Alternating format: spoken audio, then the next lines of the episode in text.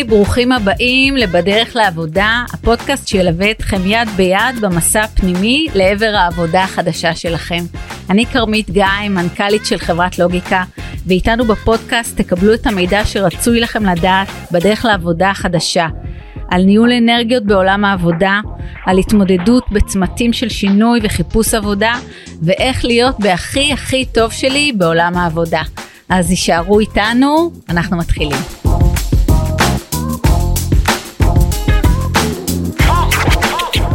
בוקר טוב, בוקר אור, איתנו הבוקר אורן שגיא, בוקר טוב אורן. בוקר טוב. תענוג גדול שאתה פה. תענוג שלי, תודה רבה על ההזמנה.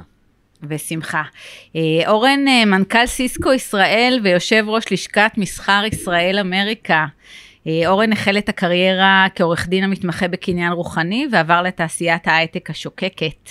אורן מכהן בשמונה השנים האחרונות כמנכ"ל סיסקו ישראל, חברה גלובלית מצליחה פורצת שוק, המעסיקה כ-800 עובדים בארץ, במרכזי פיתוח ברחבי הארץ.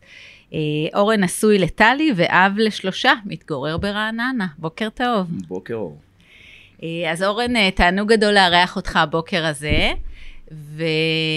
ושאלה ראשונה שאני אשמח לשאול אותך וככה לצלול לתוך הדברים, אורן, איך הופכים להיות מנכ"ל של חברה גלובלית מצליחה, מובילת שוק? איך, איך הופכים להיות אה, אה, בתפקיד כזה? איך מגיעים? איך אה, מניעים? איך הדבר הזה קורה? נשמח לשמוע. אז אה, בוקר טוב, שאלה מעניינת על הבוקר. ובאמת הייתי מסתכל על הדרך ועל הג'רני ולא איך הופכים, כי אני לא חושב שזה מהפך, אני לא חושב שזה משהו שקורה כתוצאה משינוי, אלא באמת תהליך זרימה מאוד מאוד איטי. הוא קודם כל תלוי פונקציית מטרה. אה, מה פונקציית המטרה, איפה הפשן שלך נמצא, מה אתה רוצה לעשות שתהיה גדול, שזו שאלה שגם אנשים בני 20, 30 ו-40 עדיין מתחבטים בה. ובהייטק הישראלי, במנעד המאוד מאוד רחב של תפקידים, אז באמת להגיע לתפקידי ניהול אה, בכירים, בין אם זה ראש חטיבה, סמנכ"ל, מנכ"ל, זה עניין של אה, מסע ארוך והרבה מאוד תשוקה, כי בלי התשוקה זה לא קורה. אה, אז הקריירה שלי באמת ארוכה ומגוונת, שעברה הרבה מאוד שינויים, אני מאוד מאמין בשינוי. אני מאוד מאמין בצורך בשינוי גם האישי וגם ממה שקורה בגורמים האקסוגנים, כי הכל משתנה מסביבנו, בין אם זה בעולם הכלכלי ובין אם זה בעולם הטכנולוגי, אנחנו רואים שגם בעולם הפוליטי והגיאופוליטי. אה, אז התחלתי, כפי שאמרת, בכלל בעולמות שונים לחלוטין. השתחררתי כקצין בשריון, ולמדתי משפטים ומנהל עסקים. מראש הייתי בידיעה שלא ברורה לי הדרך המדויקת ולכן בחרתי במנעד שהוא רחב, שתי תארים שייתנו לי קרקע או בסיס איתן לפירמידה וככל שאנחנו רוצים שהפירמידה תהיה יותר גבוהה אנחנו חייבים לוודא שהבסיס יהיה מאוד מאוד רחב. ידעת את זה ככה מההתחלה על הבנייה הזאת? היה לך vision של הדבר הזה? אני יכול להגיד שידעתי את זה אפילו מבית ספר תיכון שבחרתי את המגמה עם uh, התמחות uh, ריאלית, זה היה מתוך תפיסה שאני רוצה בסיס רחב, שאם אני ארצה ללמוד רפואה ואו מדעי המחשב ואו משפטים, יהיה לי את היכולת בחירה. אז כן, ככל שאתה בונה בסיס רחב, אחר כך אתה יכול לבוא ולצמצם אותו במנעד ולוודא אה, שהפירמידה מספיק גבוהה. אז תואר במשפטים ותואר במנהל עסקים נתן לי באמת מגוון דיסציפלינות מספיק רחב על מנת אה, לבנות קריירה שמבחינתי מעניינת.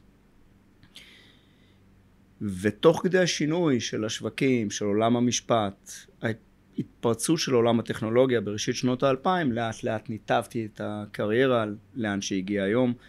אבל אם נדבר רק על זה, ייקח לנו שעתיים לבנות קריירה, כי בהחלט אה, זה למעלה משלושים שנה של מסע.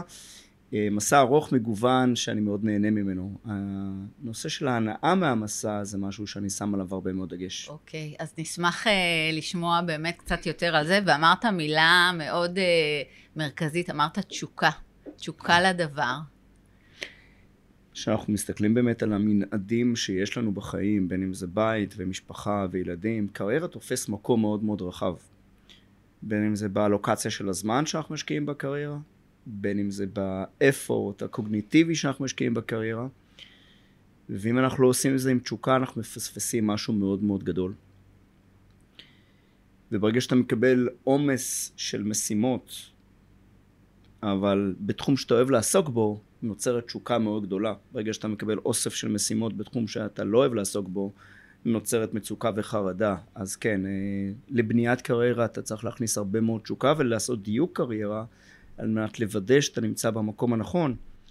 אחת הסיבות שעזבתי את מקצוע עריכת הדין ועברתי להייטק זה שהרגשתי שזה לא מספיק מדויק עבורי, שהרגשתי שחסר לי משהו, שהרגשתי שאני יועץ מקצועי מאוד מאוד בכיר, אבל אני מאחורי הקלעים, את הביזנס מישהו אחר עושה, וברגע שאתה מזהה עם עצמך, אז יש כאלה שנשארים באותה דיסציפלינה, והם היום 20 ו-30 שנה עושים את אותו מקצוע שהם לא מרגישים שהוא מספיק מדויק. אני העדפתי לעשות פעולה ו... ולעשות את השינוי, ולשינוי עצמו יש גם מחיר. כי אתה מוותר, ומוותר על פרופסיה, ומוותר על מקצוע, ומוותר אולי על כבוד, ואתה מתחיל במקום אחר, אבל זה חלק מהמסע שאני מאמין בו. כשעשית את השינוי, אורן, אה, הייתה לך תחושה פנימית שזה הדבר לעשות? מה הוביל אותך בעצם? זאת אומרת, מה שאתה אומר, אני כבר יצרתי לי פרופסיה, כבר אה, צברתי ותק, כבר היה לי מקום, כבר בטח נהניתי מתנאים וככה, להחליט יום אחד שאני עוזב ועושה שינוי, זו החלטה מאוד מאוד גדולה. זו החלטה לא פשוטה, בעיקר שמקצוע עריכת הדין זה גם הלימודים האקדמיים וגם התמחות וגם בחינות לשכה. ואתה צובר את הפרקטיקה וצובר את הניסיון וצובר את המעמד. אמי לקחה את זה מאוד קשה. איך אתה עוזב מקצוע עם גלימה שחורה אה, לפני כ-30 שנה גם מקצוע עריכת הדין היה אחד מהמקצועות המובילים במשק הישראלי. אז לבוא ולהחליט שאתה מוותר עליו זו החלטה שהיא החלטה כבדה. מה שהנחה אותי זה שני דברים הראשון, הרגשתי שאני לא ממצה את הפוטנציאל שלי האישי. אני חושב שהייתי טוב כעורר דין, והצלחתי מאוד במה שעשיתי, אבל הרגשתי פספוס, כי נפגשתי עם אנשי עסקים, ונפגשתי עם חברות, שבאו אליי עם המצוקות ועם הליטיגציה בבתי המשפט, בעוד שאת הביזנס, הפאני, הוא נשאר מחוץ לדלת. ומצד שני, סוף שנות 1999, ראשית שנות האלפיים, נוצר המפץ הגדול בהייטק. וכשאני יושב כעורך דין שכיר וקורא שלוסנט קונה את חומטיס בלמעלה מחמישה מיליארד דולר. אני זוכרת את היום הזה, יום גדול. אז אני יושב וקורא את זה בגלובס, ושם נופלת ההחלטה שאני לא נמצא במקום הנכון. זו הייתה ממש החלטה שכנראה נבעה מהרבה מאוד תהיות לאורך הדרך, אבל זה היה ביום אחד ההבנה ש... שיש עתיד מאוד מאוד מעניין בחוץ. שאתה רוצה להיות חלק מהדבר הזה. שאני מאמין שאני יכול, שאני מאמין שהוא מעניין, שיש בו גלורי מסוג אחר, עשיתי את ההחלטה הזאת בגיל 28-29, שאתה בשיא בניית הקריירה ואתה צריך לבחור את, נתיב, את הנתיב הנכון. לקחתי הימור מאוד גדול. לקחתי הימור מאוד גדול כי לא באתי מ-8200 ולא באתי מ-81 ולא באתי עם תואר הנדסי. והדיפלומה שיש לי כעריכת דין כמעט ולא רלוונטית לעולמות הטק, ככה חשבתי אז, היום אני מבין עד כמה היא מאוד מאוד רלוונטית והיא אפשרה לי להגיע לאן שהגעתי, אבל כן זה הימור מאוד גדול ואני חושב שבכלל בבחירת נתיבי הקריירה ובחירת נתיבי החיים לוקחים גם אה, סיכונים ולוקחים הימורים ועל מנת שהמסע הזה יהיה מעניין חייבים להגיע למקומות שהם גם לפעמים יותר מפחידים. באמת אה, המקום הזה מצריך התמודדות עם אה, פחד ללא ספק. אה, אורן, בשיחה המקדימה אמרת אה, מושג שמאוד התחברתי אליו, נקודת לייזר. שאתה מסמן בסמן לייזר נקודה. אני, אני ארצה לשמוע על זה קצת יותר, כי באמת המקום שבו יש בהירות למטרה וסימון דרך, זה באמת כבר מתווה את השביל ונותן דחיפה קדימה. אז איך זה קורה אצלך? נכון. אני מדמה את זה לניווט אה, ובניית אה, ציר ניווט בין אם זה בצבא ובין אם זה בטיולי שטח ובסופו של דבר אתה צריך לתכנן אה, נתיב, נתיב קריירה, נתיב חיים ומה שאני עשיתי בבניית הקריירה שלי, באמת סימנתי כל פעם מטרה לאן אני רוצה להגיע. וכשהייתי account manager, רציתי להיות ראש תחום. וסימנתי את היעד וידעתי לאן אני רוצה להתכוונן וגם מה נדרש ממני על מנת להגיע לשם. מהם הפערים, מהם החוסרים, מה ייחשב כהצלחה על מנת שאני אהיה ראש התחום הבא. וכשהייתי ראש תחום רציתי להיות ראש חטיבה, וכשהייתי ראש חטיבה רציתי להיות סמנכ"ל, וכל פעם שמתי באמת כציין לייזר את הנקודה של שלוש שנים קדימה או חמש שנים קדימה לאן אני רוצה להגיע. זה מאוד עזר לי בדרך. יש לי היום אנשים ועובדים ואנשים שאני גם קואוצ'ר שלהם שאין להם את אותה נקודת קסם ולא יודעים לאן הם רוצים להגיע ואם אתה לא יודע לאן אתה רוצה להגיע כמעט בטוח שלא תגיע לשם ולכן אה, מאוד חשוב הדיוק מאוד חשוב ללמוד, להיות סקרן, לראות מהם הנקודות האפשריות בעיקר היום שהכל משתנה עולם הטכנולוגיה משתנה, נוצרים תחומים חדשים, עולם ה-AI שכולנו מדברים וקוראים עליו עושה הזדמנויות תעסוקתיות אה, חדשות. בעולם הטכנולוגיה אנחנו מדברים על עולמות של קוונטום. רק מי שסקרן יודע לצייר לעצמו מפה מאוד מאוד רחבה של ההזדמנויות, ומי שאמיץ יודע גם לשים את אותו ציין על עזר ולהגיד לשם אני רוצה להגיע, ואז אתה עושה באמת תוכנית עבודה. אוקיי, מי האנשים הרלוונטיים, מי הסטייק הולדרזים, מה החוסר שיש לי בידע האישי על מנת להיות רלוונטי לאותה תעשייה. אז כן, זה מה שהנחה אותי ב... בניית קריירה שלי זה לשים את המטרות הקצרות, אה, לאן אני רוצה לשאוף, לחתור, מה ייחשב הצלחה בעיניי, מה ה-KPI האישי שלי, איפה אני אבוא הביתה לטלי ואני אגיד אוקיי, השגתי את מה שרציתי. אה, אורן, נתת פה ככה כלי אה, או תבנית מאוד מעניינת. מה שאמרת, אמרת, התכנון והחשיבה וההבניה צעד אחרי צעד היא חלק מה, מהדבר הזה, חלק ממסע ההצלחה. זאת אומרת, אם הדברים הם אה, לא מתוכננים, לא ברורים, השלמת פערים והכוונה קדימה, מאוד מאוד קשה להגיע ליעד.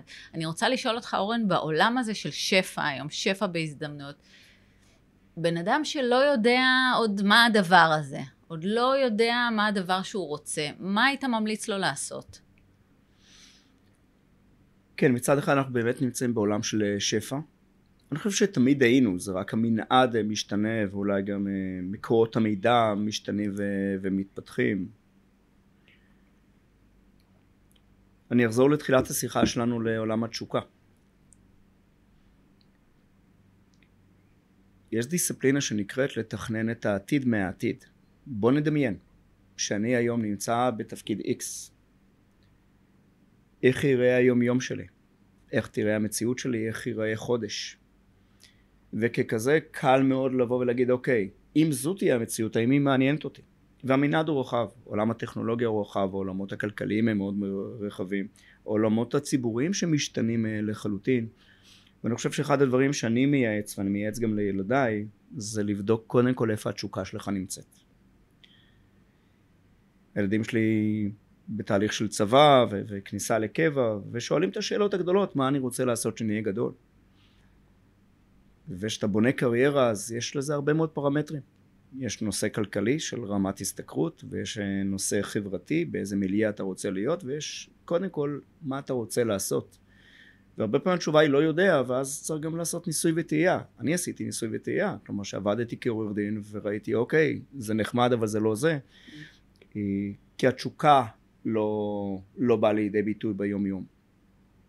עכשיו לא יכולה ללכת לך תשוקה 24 שעות ביממה למה שאתה עושה, בסוף יש גם עבודה שוטפת ויש משימות שהן back office ויש משימות שאתה אוהב יותר ואוהב פחות אבל חשוב לראות מה הוקטור הכללי. והיום בתרבות השפע, אגב על תרבות השפע צריכים לדבר כי יש גם תיאוריות שמדברות על תורת ההאטה ועל הצורך בצמצום ואולי תרבות השפע הזו פוגעת בנו, אולי העובדה שיש לך ארון אה, עמוס לעייפה בחולצות, זה פוגע לך בחדווה בבוקר. אז אה, תרבות השפע בעולם התעסוקה, קודם כל היא משתנה. בסדר? מה שהיה בעולם התעסוקה לפני שלוש שנים, ב-2020, בלב הקורונה, למפץ הגדול של אה, עולם היוניקורנס ב-21-22 ולמשבר גדול שהיה ב-23, אז התרבות השפע משתנה. אבל בבואך לבחור נתיב קריירה, הייתי בודק קודם כל את ההלימה בין הכישרון שלך, האישי, הידע, הקוגניציה שאתה מביא איתך למשרה, לבין איפה אתה מחבר את התשוקה, מה אתה רוצה לעשות, ואחר כך גם עושה את ההלימה לשוק, כי בסוף זה ביקוש והיצע. איך אתה בונה לעצמך נתיב קריירה כזה שפוגש את הביקושים העתידיים. אני אוסיף לזה עוד אה, רובד שאולי מורכב קצת יותר, לנסות גם לחשוב איפה השינויים הטכנולוגיים יפגשו את אותה משרה חמש שנים מהיום. מה זה אומר? ה disruption שעושה עולם ה-AI. עולם ה-AI לא הולך להחליף מקומות עבודה, הוא הולך לעבוד לצד העובדים. לתפיסתך? לתפיסתי, אה, יש תיאוריות קיצון שאומרות שרובוטים אה, יחליפו אותנו וכולנו נהיה מובטלים מאושרים. לתפיסתי שאני רואה היום את אימוץ הכלים השונים הם הולכים להיות כלי עזר מאוד מאוד ייחודי למגוון רחב של דיסציפלינות, הנדסיות, כלכליות, ניהוליות והאם אותו תפקיד שאתה רוצה לעשות עוד שלוש שנים מהיום הוא future proof כשאנחנו מדברים על ה-future of employability, מה היכולת שלך להסתכל בעתיד עם השינויים שיהיו בכלכלה, לוודא שמה שאתה בוחר היום הוא באמת יהיה רלוונטי גם בעתיד, לוודא שאתה יודע לאמץ את הכוח שבטכנולוגיה. אני לא חושב שלמישהו יש היום זכות להתעלם מהמנעד הטכנולוגי. לא למורים ולא לאדריכלים ולא למהנדסים וכמובן לא לאנשי תעשיית ההייטק. כי הטכנולוגיה נוגעת היום בהכל. עולם הריטל משתנה לחלוטין עם הטכנולוגיה. עולם העיתונות, עולם הפודקאסטים, כלי השיווק הדיגיטליים, אז אני כן נותן המלצה חמה לכל מחפש עבודה באשר הוא, לעשות סגירת פערים אה, ולוודא שהוא מעודכן בכל החדשנות הטכנולוגית, במגמות, לאן העולם הולך. מעבר לזה, ראייה אישית שלי, זה תחום מסקרן, זה תחום mm. מרתק. אנחנו מדברים על עולמות ה-AI, ChatGTP או BARD או קלוד. הייתי מראשוני המשתמשים למרות שזה לא נוגע בעבודה היומיומית שלי, אבל בשביל להבין מהם אותם מנועים, מה הם מאפשרים, אה, בעיניי זה מרתק. אה, זה בהחלט מרתק. אה, אורן, גם היום אתה עוסק בלמידה? גם היום, בתפקיד ועם עומסי היומיום וככה מוטת הניהול? גם היום אתה מתעסק בזה? אני לומד כל הזמן. לומד, משתנה, משתפר. מצאתי את עצמי השבוע קורא ספר ניהולי על אחריות תאגידית. תמליץ לנו. אה, ולמדתי דברים חדשים על מה אחריות החברה למול הסביבה, העולם של ה-sustainability וקיימות, העולם של, אה, אנחנו קוראים לזה בסיסקו CSR, סיסקו social responsibility, איך אתה משתמש בכוח הטכנולוגי על מנת לעשות טוב יותר. לפריפריה חברתית או לפריפריה גיאוגרפית. אה, אני לומד כל הזמן, אני לומד טכנולוגיה, אני לומד כלכלה, אני מאוד מאוד אוהב פילוסופיה. אה, אני לומד על התחביבים שלי החדשים, בין אם זה ללמוד אה, להשיט ספינה כקורס קיפרים, ובין אם זה ללמוד להכין תוכנית אימונים לחצי מרתון שנרשמתי עכשיו עם הבת שלי, לומדים כל הזמן. יש משפט שחבר טוב שלי אמר לי, If you rest, you rust, אה, וככזה אנחנו בכל שלב בחיים, בכל גיל ובכל מנעד שאתה מדרגה בקריירה, צריך להמשיך ללמוד, לחדש. אולי אפילו הפודקאסט שאנחנו עושים הבוקר זה חלק מהלמידה שלי, אה, לבוא לשיחה במדיום אחר, בטכנולוגיה שונה, אז כן, כל הזמן אנחנו משתנים. אה, אז תודה על הזכות. אה, אורן, אתה גם בן אדם שמאוד מביא את דעותיו ומשתתף בפעילויות ובהפגנות ומאוד מאוד פעיל חברתית, זאת אומרת, גם דיברת על העניין של הדברים היקומיים, היישומיים, ההאטה, אבל באמת אתה בוחר גם לפעול בכל מיני פלטפורמות וחזיתות ולתת פרונט, איך זה עבורך? אז באמת להיות בתפקיד של מנכ"ל סיסקו ישראל יש בו השפעה גדולה, אחד השפעה טכנולוגית, בין אם זה על הלקוחות ועל השותפים, ללוות אותם במסע הדיגיטלי שלהם, השפעה על המעגלים של ה ecosystem, בין אם זה העובדים של סיסקו ישראל, בין אם זה ה ecosystem הרחב בתעשיית ה-IT, אבל אני חושב שכל אחד ואחד מהלידרים בתעשיות השונות יש לו תפקיד נוסף וזה גם על החברה שבה הוא, הוא מתקיים וחי. כי יש לנו יכולת להשפיע על החברה גם עם הכוח הטכנולוגי הכלכלי וגם עם האמונות האישיות, אז באמת במנעד שבין יושב ראש לשכת המסחר ישראל אמריקה, שמקדם את הציר הכלכלי שבין ישראל לארצות הברית, לבין מנעד של מנכ"ל של חברה טכנולוגית בישראל, שזה בעיקר מרכזי פיתוח, יש לנו יכולת השפעה על הרבה מאוד רבדים בחברה הישראלית. אני אתן כמה דוגמאות. רובד ראשון זה הנושא של אה, מה שאנחנו קוראים לו באנגלית Inclusive, Inclusive and Diversity, כיצד אנחנו מכילים ומגוונים את עולם העבודה, שזה אחריות שלנו למול אוכלוסיות שמודרות מההייטק הישראלי, בין אם זה חרדים ובין אם זה ערבי ישראל ובין אם זה אנשים בפריפריה. אז אני מוצא את עצמי מאוד מאוד ווקאלי, מאוד מאוד פעיל, עושה תוכניות ומשקיע כספים על מנת לאפשר גיוון רחב יותר. עם החרדים יש לנו הצלחה מסוימת, עם ערבי ישראל אנחנו מעסיקים ערבי ישראל במרכזי הפיתוח השונים. עם הטכנולוגיה אנחנו מאפשרים לאנשים מהפריפריה להתחבר בצורה טובה יותר. מנעד נוסף הוא באמת כבר במנעד הציבורי, איזה חברה אנחנו רוצים לחיות בה ואיך היא תיראה. כי על מנת שיהיה לנו הייטק משגשג אנחנו צריכים שיהיה לנו יכולת לשמוע את הדעות השונות, אנחנו צריכים יכולת להכיל עובדים מסוגים וצבעים ויכולות שונות על מנת שנהיה עם יכולת של חדשנות יותר גדולה אה, ולכן אני מוצא את עצמי גם מעורב מה שקורה בישראל בחודשים האחרונים על מנת לוודא שאנחנו נמצא את עצמנו לעד בתוך חברה דמוקרטית עם מגוון דעות עם שיח שהוא שיח מכיל מכבד מקבל שם אני מוצא את עצמי. הייתה לך התלבטות אה, לפני שלקחת את הבמה הזאת? אמ, לא הייתה לי התלבטות, יש מורכבות מאוד מאוד גדולה ולכן אה, הבמה שאני לקחתי היא במה מחברת. אה, התזה שלי אומרת שאנחנו לא יכולים להרשות לעצמנו שתהיה הכרעה. אה, כי המנעד הוא לא בין ימין לשמאל והמנעד הוא לא בין מזרח למערב והמנעד הוא לא בין חילונים לחרדים. בסוף המנעד, אם תהיה הכרעה, היא תהיה הכרעה של האויבים שלנו מבחוץ שמסתכלים בשמחה על מה שקורה לנו בפנים. ולכן אני חושב שהתפקיד שלנו כלידרים בעולם העסקי הוא לבנות את הקשרים שמאפשרים לנו להמשיך להתקיים פה כאותו מפעל ציוני שעמדנו עליו ועמלנו עליו.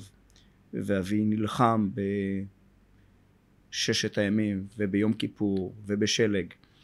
אה, ואני כקצין בשריון והבן שלי עכשיו שהוא בסיירת צנחנים והבת שלי שהיא קצינה במודיעין בסוף זו המדינה שיש לנו, אז אה, לא הייתה לי התלבטות, יש מורכבות, כי כפי שציינת יש 800 אה, עובדים בסיסקו ישראל, כמובן בכל המנעד והקשת הפוליטית, ויש לנו מאות שותפים עסקיים בישראל ועשרות אלפי לקוחות וחלקם חושבים X וחלקם חושבים Y וכיצד אתה בונה את אותו גשר אז אחד קל לי, כי סיסקו מאמינה בבניית הקשרים, הלוגו שלנו זה הגשר של סן פרנסיסקו, ואנחנו בונים גשר ל-Better Future. החזון הגלובלי של סיסקו, כמובן הכל באנגלית אצלנו, אנחנו צריכים להתחיל לעברת את זה, אבל זה Empowering Inclusive Future for All, כיצד אנחנו מאפשרים עתיד מחובר לכולם. אז ברגע שאתה מוביל חברה בישראל שמאמינה בצורך בלבנות קשרים של חיבור, אז זה מאוד מאוד קל. אה, ואני חושב שברמה העסקית כלכלית למנכ"לים של החברות יש תפקיד מאוד מאוד גדול בלהנמיך את גובה הלהבות ולאפשר את אותה הידברות שכל כך נחוצה פה. מעבר לזה שאני אופטימי ואני מאמין שמתוך המשבר תקום מנהיגות שונה, מתוך המשבר תיווצר אולי התפתחות שונה של מדינת ישראל, אנחנו נוגעים היום בבעיות שלא נגענו בהן בעבר אה, אז אני אופטימי שבסופו של יום נצא מחוזקים, אנחנו בתקופה שהיא מאוד מאוד קריטית לוודא שאנחנו לא עושים טעויות. אז אה, זה באמת אה, מילים להשראה. אני יכולה, אורן, לקחת את זה ככה למקום שלי ולשתף אותך. אנחנו בלוגיקה, השבוע עשינו הרמת כוסית, ואני ככה מאוד אוהבת בחגיגיות לברך את העובדים לחג, וככה, אתה יודע, לתת איזשהו מקום להסתכל עליו. והייתה לי מחשבה מה הדברים שאני מביאה. ויש לי הבנה שאנשים מסתכלים עליי, 450 עובדים בלוגיקה מסתכלים עליי, ואתה יודע, העיניים באיזשהו מקום נשואות, מה הבשורה האישית שאני מביאה, מה הדוגמה האישית שאני נותנת. אה, הייתה לי איזושהי התלבטות, בסוף שיתפתי אותם באיזשהו אה, עניין אישי, משפחתי שאני עוברת אה, בזמן האחרון, ככה על הבמה, אה, עניין רפואי עם, אה, עם הבת שלי. וכאילו הרגשתי המון כוח בדבר הזה, זאת אומרת המסר שהעברתי של פתיחות ושל שותפות, קיבלתי ככה הרבה מאוד תמיכה והייתה הרבה אינטימיות בחדר, ואני חושבת שבאמת אה, כשאנחנו מביאים את עצמנו ובוחרים את הבמה להביא את עצמנו ולתת את האמירה, לי תמיד יש איזה חשש, ובטח מחשיפה שזה ככה הכי רחוק מהפנימיות שלי, אבל במקום הזה אנשים אה, רואים, לומדים, לוקחים חלק ובעיקר מתחברים. אה, מייצרים חיבור אלינו וחיבור למותג, ו...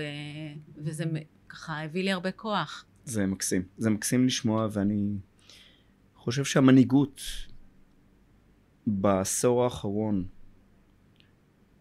בשונה ממה שהיה בעבר, היא באמת מנהיגות אה, פתוחה. היא מנהיגות שאפשר להזדהות איתה. היא מנהיגות משתפת. היכולת להיות אותנטי ולעמוד על הבמה כאורן החשוף. אותנטיות אה, מריחים ומרגישים, זאת אומרת אי אפשר לזייף פה, זה לא, זה בלתי ניתן. העובדים הם אה, חכמים. מאוד. ובוחנים וביקורתיים, ובשנייה הם call you if you bluff. ולכן אה, רק עמידה אותנטית אמיתית שמדברת על הבעיות ומדברת על האתגרים ומדברת על ההצלחות ועל הפוטנציאל, מאפשרת באמת להיות מנהיג שאנשים הולכים אחריו. אני מאוד מזדהה עם החשיפה האישית אה, שעשית למול העובדים בלוגיקה, כי זה יוצר את הזהות, זה יוצר את השותפות, זה יוצר את היכולת לבוא ולהגיד איתה אני רוצה להיות, בה אני מאמין ביכולת ההובלה האמיתית, האותנטית אה, שלה. אה, מצד שני צריך תמיד גם לשמור אצלך בפנים מה אתה רוצה לחשוף החוצה ואיפה עובר הגבול לחיים האישיים הפרטיים אה, ולכולנו יש כל אחד עם השק שלו אה, ומה מהשק אתה רוצה לחשוף ומה אתה רוצה להתמודד איתו לבד אה, כחלק מההתמודדויות באותו, באותו מסע מופלא שאנחנו קוראים לו חיים. בטח. אורן, קראתי ככה כתבה שהתראיינת אליה במוסף ממון לפני כשבוע. ובאמת לאור ההישגים וההצלחות והדעות וההבנות, אתה מביא ככה כל מיני אמירות, אז אתה מספר גם על כאבים. אה, התחברתי אה, למקום הזה שסיפרת על, אה, על משבר אישי שעברת. אתה רוצה גם לשתף אותנו פה? כן, בשמחה רבה.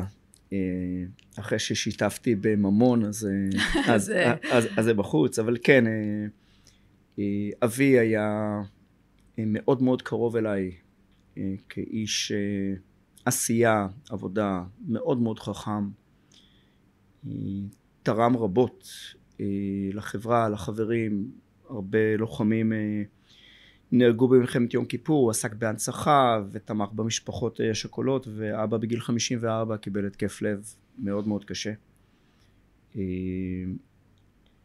עם החייאה שהצליחה באופן חלקי, אני אומר באופן חלקי, זה הוא חי, אבל הוא סיעודי במצב מאוד מאוד קשה, עם פגיעה קוגניטיבית קשה. כל השנים? זה תפס אותו בגיל 54, אני הייתי בן 22, וואו. אז ככה, קצין משוחרר מהצבא בתחילת הדרך, סמסטר א', שנה א', בפקולטה למשפטים. אבי היה עורך דין, החלום היה לעבוד עם אבא ביחד. אז אה, בהחלט אה, טרגדיה מאוד גדולה, גם אישית, גם משפחתית. אתה רואה ביום אחד כיצד העולם נופל. אתה רואה ביום אחד כיצד אבא חזק, חכם, מפרנס, הופך להיות uh, צמח בבית החולים. אז uh, זו טרגדיה שעיצבה אותי במידה רבה. גם הביא אותי לאן שהגעתי בעולם הקריירה במידה רבה, כי בסופו של דבר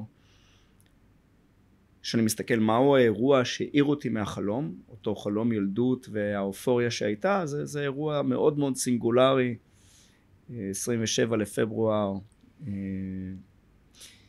ביום אחד בעיר העולם משתנה. אז מצד אחד הרגשה של שמיים נופלים, מצד שני מחשבה שאומרת אורן כל עוד אתה פה ואתה בריא תדע להכיל את הסיטואציה ולעזור לאימא ולעזור למשפחה ו- ו- ו- ולהתפתח מתוך הכאב. המון עליך. אז באירוע הזה גם נוצרה רספונסיביליטי, אחריות מאוד גדולה כלפי אבא, אה, שמלווה אותי עד היום. אה, אבא עדיין סיעודי במצב קשה, וזה אני חושב אחד הזכויות הכי גדולות שיש זה באמת לדאוג, אה, לדאוג להורים ומצד שני מתוך המצוקה גם נולדה אנרגיה מאוד גדולה להצליח. וחלק מניתוב הקריירה שדיברנו עליו מקודם נבע גם מתוך הכאב הזה לעבוד הכי קשה ולהגיע הכי רחוק ולא לוותר לעצמך. חלק היה מתוך אין ברירה. כלומר עבדתי בלילות באבטחה בחברת חשמל ולמדתי או ישנתי נמנמתי על, בימים ב, על הספסל הלימודים חלק מזה זה אין ברירה כלכלית זה אתה לבד בגיל 22 עם, עם המציאות וזו הייתה הרבה מאוד עבודה קשה על מנת לפלס את הדרך בעולם שבו התחלתי ללא קשרים לא הכרתי אנשים פשוט בניתי את זה לבד מתוך, מתוך הכאב להגשים את החלום בשביל אבא? אני לא יודע אם זה להגשים את החלום בשביל אבא, אני לא יודע אם זה היה החלום של אבא, היה לנו כן חלום אה, משותף שהוא שונה לעבוד ביחד בפרקטיקה המשפטית, אבי היה עורך דין אה, מצטיין, אה, זה היה יותר להגשים את החלום בשבילי, זה כן היה גם על מנת שאימא תהיה גאה במנעד של קריירה לאן הגעתי, זה היה בעיקר מתוך רצון לפרוץ, זה האנרגיה של פריצה עם השנים היא השתנתה והוספתי לה נדבכים נוספים, הצורך להיות מאוזן, התחביבים, הבלנס שהוא כל כך אה, חשוב, המסעות שאני עושה ברגל, כלומר אה, זו תמונה שהרבה יותר הוליסטית ועגולה, אבל כן, מתוך המשבר נוצרה אנרגיה של פריצה על מנת אה, to make it happen, על מנת לקחת את אותו כאב ולתרגם אותו לאנרגיה של עשייה. תודה, תודה על השיתוף אורן, באמת זה מקום ככה להסתכל עליו, צמיחה מתוך משבר מאוד גדול והנאה קדימה, איך לוקחים את עצמנו ב- ביום הזה שהכל נופל אה, ומניעים את הדברים קדימה ואפשר להגיד, בסוף זה נותן הרבה כוח, זה בונה הרבה חוסן. יש רגע שבו אתה צריך לקבל החלטה. וביום שהכל נופל ולכולם יש ימים כאלה דרמטיים יותר, דרמטיים פחות, כואבים יותר, כואבים פחות. ההחלטה היא האם אתה נאבק או האם אתה נכנע. ואם אתה נכנע לכאב ונכנע לקושי, יהיה לך מאוד מאוד קשה לקום ולהגיע לאן שאתה רוצה להגיע. אבל כן, אני זוכר את אותה התלבטות, אם אני פונה ימינה או שמאלה. לי זה היה מאוד ברור. זה על בסיס של חינוך, זה על בסיס של רצון להגיע למצוינות.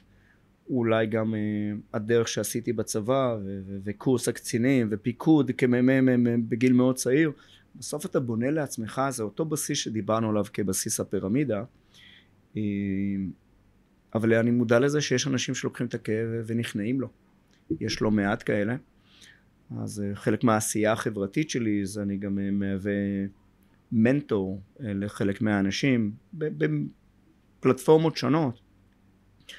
ואני מנסה לתת להם את הכלים אה, לבוא ולהסתכל על אותה נקודת הלייזר שדיברנו עליה מקודם ולהמשיך לצעוד במסע והמסע אולי משנים ואולי אתה לא מגיע לפסגה הכי גבוהה אתה מתחיל רגע עם הגבעה שלפני אבל להמשיך ולצעוד ולהמשיך ולהיאבק ולא להיכנע לכאב יש היום.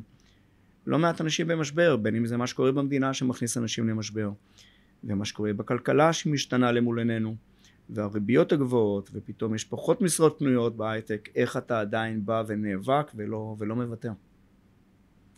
זה, זה באמת אה, סיטואציה שהרבה אנשים מצויים בה אה, וככה אנחנו מלווים אה, אנשים בחיפוש עבודה ואני פוגשת באמת הרבה פעמים אנשים שהם בוא נגיד בגווני ייאוש כל מיני בגוונים של ייאוש. אה, ניסיתי ככה, עשיתי, התראיינתי בהמון מקומות, בחצי שנה האחרונה אני רץ על פני דברים, יש כבר בעיות פרנסה, דברים מתחילים לצוץ, ומשהו מאוד פסימי מתחיל לתפוס מקום.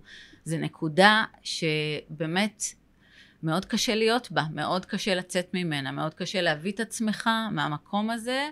אה, ליצור, לשמוח, לפעול, להביא אנרגיה חדשה. יש לך המלצה במקום הזה? כן, הייתי מחלק את זה לשתי דיסציפלינות עיקריות.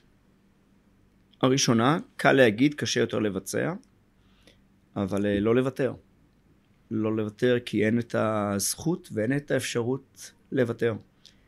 אלא זה לכוון את השעון, לקום בשש בבוקר, לצאת אל הג'וגינג, להתחיל יום ולעבוד ולמצוא לעצמך, ליצור לעצמך את העתיד. בין אם זה למצוא את משרת החלומות, ובין אם זה למצוא משרה שהיא מאפשרת, ובין אם זה ליצור את הביזנס שלך או את היזמות שלך, אבל לא לוותר. ויש גם כלים איך אתה מגיע לאותה רמת אנרגיה. אה, אני לצורך העניין אה, לפני כעשור אה, נכנסתי לעולם הספורט. לא היה לי את זה בעבר. ואני שם יעדים של ספורט, כאותו נקודת לייזר שציינו, אז זה כרגע יעד של עוד חודשיים, חצי מרתון מדברי באילת עם הבת שלי. וואו. וזה כל פעם יעד אחר, אז אותם אנשים שנמצאים כרגע בלב המשבר, וזה נכון שיש פחות משרות פנויות בהייטק הישראלי. וזה נכון שיש אולי פחות הזדמנויות, וזה אולי נכון שרמות השכר קצת יורדות, אבל למצוא את אותן נקודות אנרגיה, להתחיל את הבוקר ו- ו- ולא להתייאש. המנעד השני הוא כבר המנעד המקצועי, של יכולת החיפוש וההכוונה.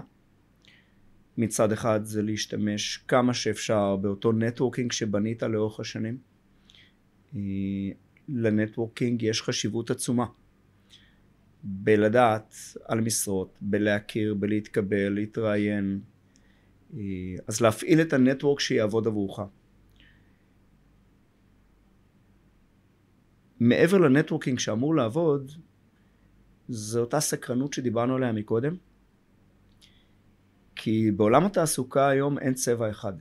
יש כל כך הרבה גוונים וכל כך הרבה כיוונים. יש תעשיות שלמות שמתפתחות היום, בין אם זה בעולם התחבורה ובעולם הרחפנים ובעולם ה-AI, להיות סקרן ובתוך הסקרנות הזאת לראות מה אתה יכול להביא פנימה לתוך התמונה. אה, לפעמים צריך לשים קצת את האגו בצד, לפעמים צריך לשנות את פונקציית המטרה. ואם אותה נקודת לייזר ששמת לפני שנתיים אתה לא מגיע אליה היום ואתה צריך לעבור אותה למטרה אחרת אז זה חלק מהג'רני שאתה עושה.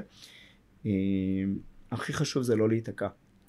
כי אני מכיר אנשים שנמצאים מחוץ למעגל העבודה שנתיים ושלוש וארבע ואז כבר קוגניטיבית מאוד קשה להרים את עצמך ו- ולהיכנס.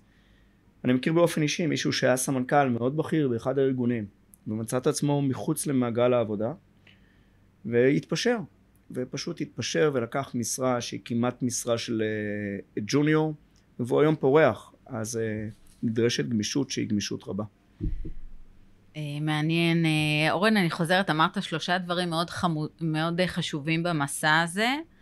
באמת, אחד זה להביא איזושהי אנרגיה של פעילות, להוציא את עצמך אנרגטית.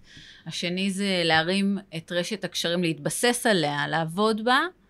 והדבר השלישי הנוסף, שהוא פרמטר אה, מאוד מאוד חשוב, זה הנושא של למידה וסקרנות. להביא, ללמוד, אה, להתעניין, ולצד זה לשים את האגו בצד. ו, ואני מאוד אה, מתחברת לדברים, ואפשר להגיד גם שאפילו בתפקידים בכירים יותר, הדבר הזה הוא יותר מודגש, כי תפקידים בכירים בשוק הם מעטים ביותר. האגו מאוד דומיננטי, אם עשיתי תפקיד כזה, אז אני מתקשה ל, אה, להתפשר עכשיו ומה יגידו. והמלכוד הזה מוצא הרבה אנשים בכירים בתעשייה, אני מלווה הרבה בכירים ב-IT, שאומרים, אני לא, הייתי סמנכ"ל מערכות מידע ב... ניהלתי מאות אנשים, ו- ועכשיו מה? אבל צריך להסתכל רגע, אין המון תפקידים כרגע של סמנכ"ל מערכות מידע בארגונים גדולים. זאת אומרת, מה אתה עושה עם עצמך מחר בבוקר? איך אתה ממציא את עצמך מחדש? אני, אני מסכים לחלוטין, ו... אתה מגיע למצב שאתה חי בשלום עם עצמך. בול. ואם אתה בשלום עם עצמך, אתה לא צריך את כרטיס הביקור. לא של אה, מנכ"ל סיסקו ישראל ולא של אה, סמנכ"ל מערכות מידע בארגון Y ו-X, אלא אתה שלם עם מה שעשית. ובגלל שאנשים מגיעים למצב שהם שלמים עם מה שהם עשו, קל להם יותר לנווט. יש גם עניין של קרמה, לחשוב חיובי, לדמיין את המציאות. ובסוף הדברים באים, אנחנו בעולם שהוא מאוד מאוד דינמי.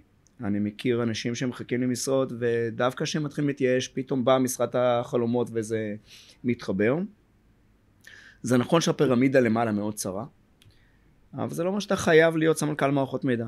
ואתה יכול להיכנס לסטארט-אפ בתפקיד X או Y, אתה יכול להקים משהו משלך, ואתה יכול להיות גם מנהל אה, ב-level ביניים בארגון טכנולוגי ולהיות מאושר לא פחות. אני אומר לפעמים לאנשים, beware what you wish for. כי בסוף אם פונקציית המטרה היא להיות מאושר, אז להיות מאושר זה לאו דווקא בא בהלימה עם מה שכתוב לך על כרטיס הביקור. זאת פונקציית המטרה, אורן? להיות מאושר?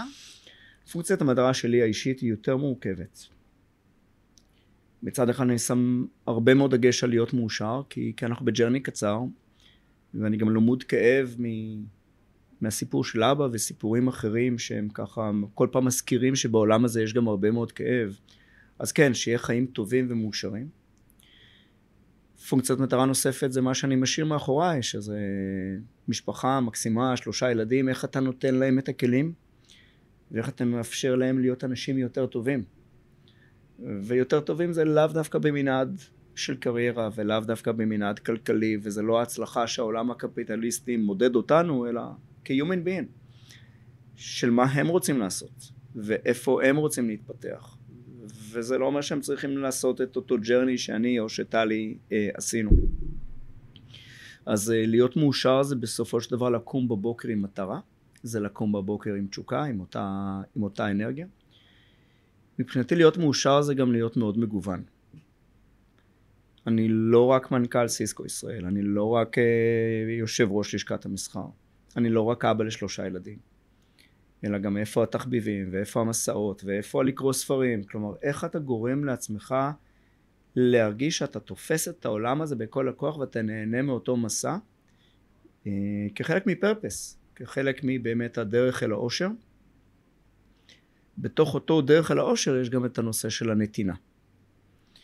אה, יש את הספר של הדלי למה ודזמונד טוטו שמדבר באמת על דרך אל האושר, כיצד אתה הופך להיות בן אדם מאושר, עם הרבה מאוד מחקרים והרבה מאוד רעיונות, כאשר בלי לעשות ספוילר גדול מדי, התוצאה היא ברגע שאתה עוזר לאחר, ברגע שאתה נוגע באחר, בין אם זה כמנטור ובין אם זה ביכולת של העשייה החברתית שלנו בסיסקו.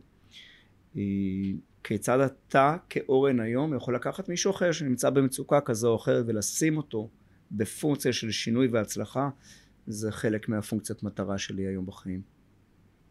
מדהים.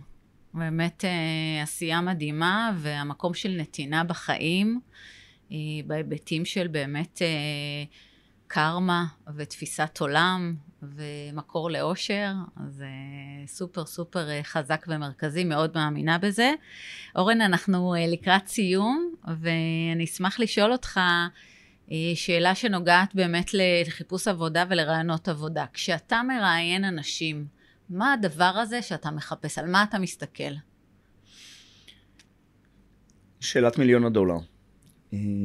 והתשובה גם משתנה מרעיון לרעיון, מתפקיד לתפקיד.